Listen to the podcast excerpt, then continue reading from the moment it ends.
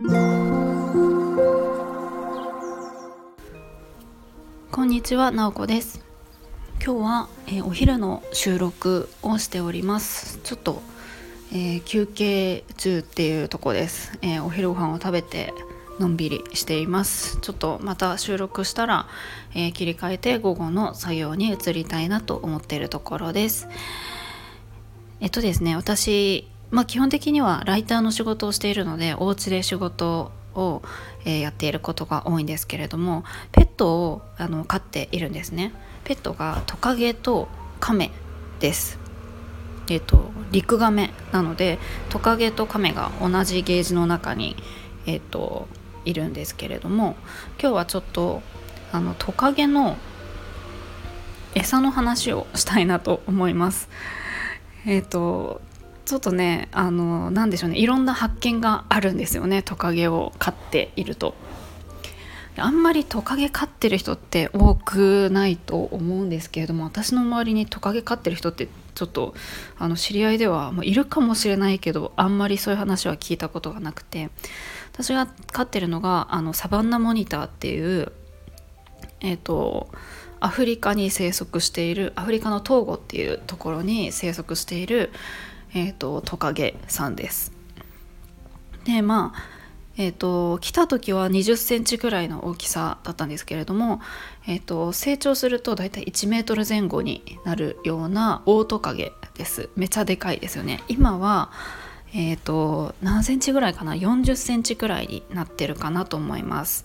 えー、うちにやってきてだいたい34ヶ月くらい経っているところです。でトカゲなんですけれども、えー、何を食べるかっていうと、えー、彼らは肉食なので、まあ、虫とかえーと、ネズミとか食べます。なのでちょっと最初見た時はびっくりしたんですけれどもあの爬虫類ショップにはですね、えー、ネズミ冷凍ネズミが売っているんです。で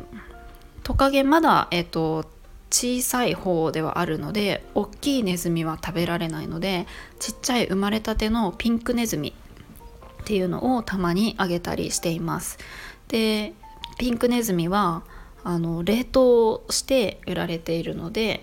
えー、それを、まあ、うちの冷凍庫に保存しておいて食べる時になったら水で戻して解凍して常温にして、えー、あげるっていう感じです。もうあの見せたら本当にハンターのようにすごい勢いで噛みついてきます。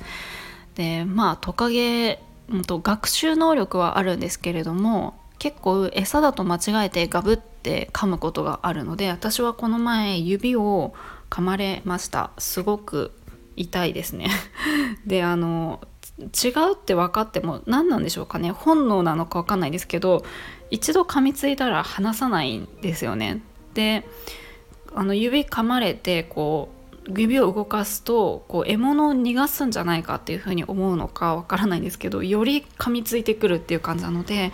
トカゲに噛まれたらただひたすら静かに話してくれるのを待つっていう感じで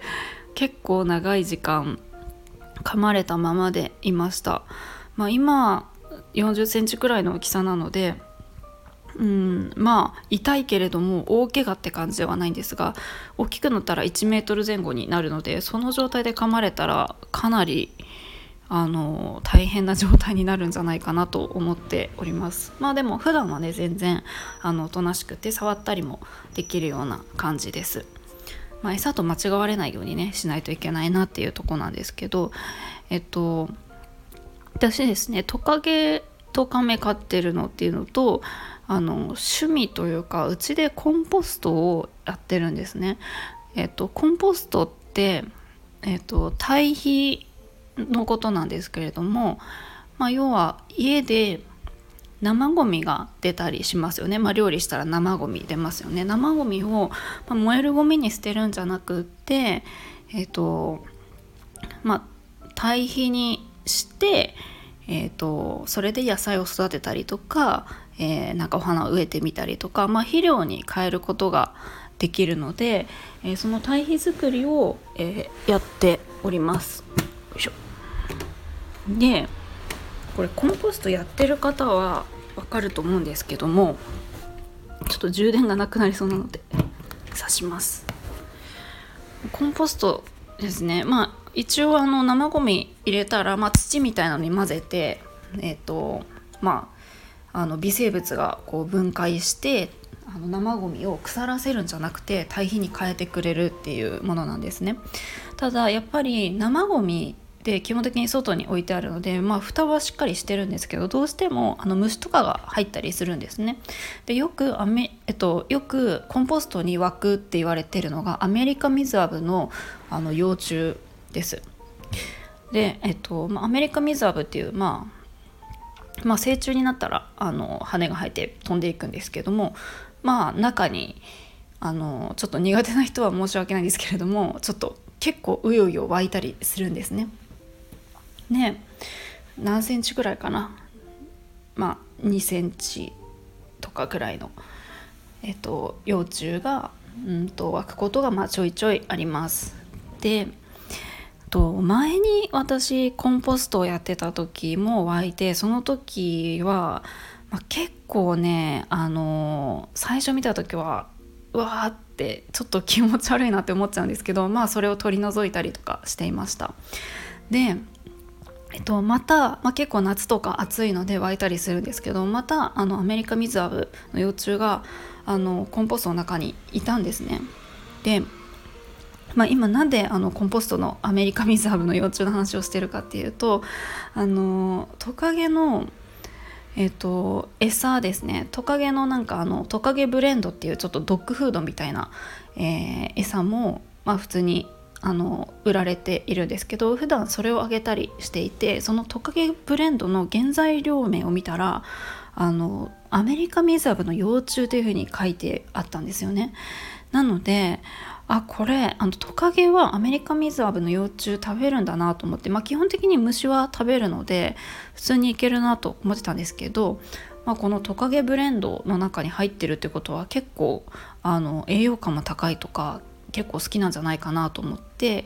あのコンポストの中にアメリカミズアブの幼虫が湧いたらそれを取ってうちで飼ってるトカゲちゃんにあのあげてみたんですよ。そしたら本当にあの美味しそうに食べるんですよね。なので今えっ、ー、と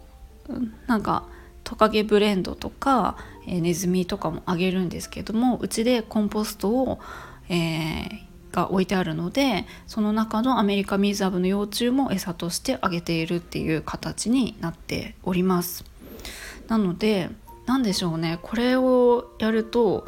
何だろう。最初は昔はアメリカミズアブの幼虫は気持ち悪いってなって取り除いて捨てるみたいな感じだったんですけどこれを餌としてこう食べてくれるっていうのがなんかこう家の中で循環してるようなものを感じられて全然こう気持ち悪いとかじゃなくってあなんかあげあのトカゲにあげようみたいな感じで 結構あの見え方も変わってくるなというふうに、えー、思っています。なので、まあ、うちで食べたもの